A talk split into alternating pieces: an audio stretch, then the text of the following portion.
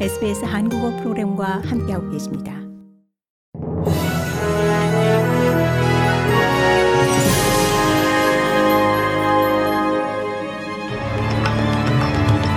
(2022년 12월 27일) 화요일 아침에 SBS 한국어 간추린 주요 뉴스입니다.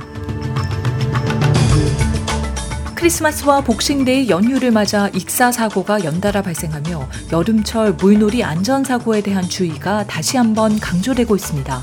17세 소녀는 멜번 남부에서 물속에서 반응이 없는 상태로 발견된 가운데 다른 한 빅토리아주 남성은 주 북동부에 위치한 연못에서 익사했습니다.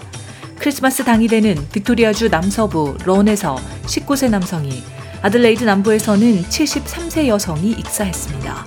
해당 익사 사고에 대해서는 빅토리아주와 남호주주 경찰이 검시관의 보고서를 준비 중입니다. 빅토리아주 인명구조대의 메인 트레로우 씨는 모든 익사 사고는 예방이 가능했다는 점에서 비극이라며 수영하기 적합한 곳인지에 대한 현명한 판단을 하길 바란다고 강조했습니다. 오늘 호주 남부 지역으로 이번 여름 폭염이 절정에 이를 것이라고 기상청이 예보했습니다. 서호주, 남호주, 빅토리아주, 타스메니아주에서는 폭염주의보가 내려졌으며 시드니, 멜번, 캔버라, 퍼스에 이르기까지 20도 후반에서 30도 초반의 기온이 예상되고 있습니다. 빅토리아주 지방 소방본부의 게리쿡 부본부장은 만약에 산불에 대비하는 생존 계획을 가족들과 잘 준비하라고 권고하며 이 주변의 상황을 면밀히 관찰하라고 강조했습니다.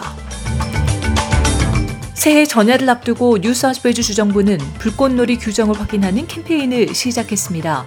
주내 안전을 담당하는 정부 부서인 세이프워크 뉴사우스웨일즈는 뒷뜰이나 거리에서의 불꽃놀이는 금지됐다고 경고하며 이 면허 없이 폭발물을 사용하는 것이 적발되면 벌금이 부과될 것이라고 밝혔습니다. 그러면서 위험한 폭발물을 잘 다루지 않는다면 이 부상의 위험이 있으므로 꼭 전문가가 이를 다뤄야 한다고 강조했습니다. 그 누구든 면허 없이 폭죽을 팔거나 사거나 설치하다가 적발되면 최고 27,500달러의 벌금, 그리고 12개월의 징역형에 처해집니다. 우크라이나의 외무장관은 내년 2월 러시아와의 평화회담을 준비 중이지만 특정 조건 하에서만 진행될 것이라고 밝혔습니다. 드미트로 쿠레바 외무장관은 AP통신에 평화회담은 러시아의 우크라이나 침공 1주기가 될 2월경 안토니오 구테레스 UN 사무총장의 중재로 UN에서 진행되는 걸 선호한다고 말했습니다.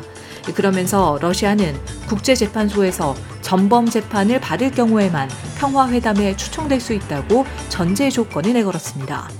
또한 우크라이나는 외교적인 방법으로 전쟁이 마무리되지 않는다면 2023년 무슨 수를 써서라도 전쟁에서 승리할 것이라고 강조했습니다.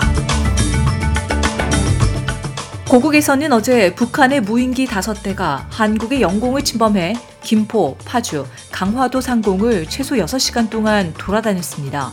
그 중에 한 대는 심지어 서울 상공까지 날아들어왔던 것으로 확인됐습니다. 한국군은 무인기를 식별했고 기관포 100발을 쏘며 무인기 격추에 나섰지만 5대를 모두 놓쳤습니다.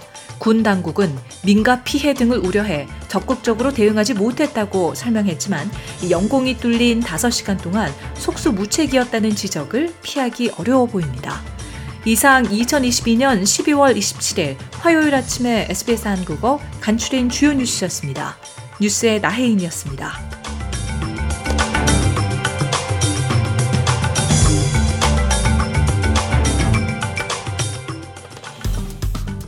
좋아요, 공유, 댓글, SBS 한국어 프로그램의 페이스북을 팔로우해주세요.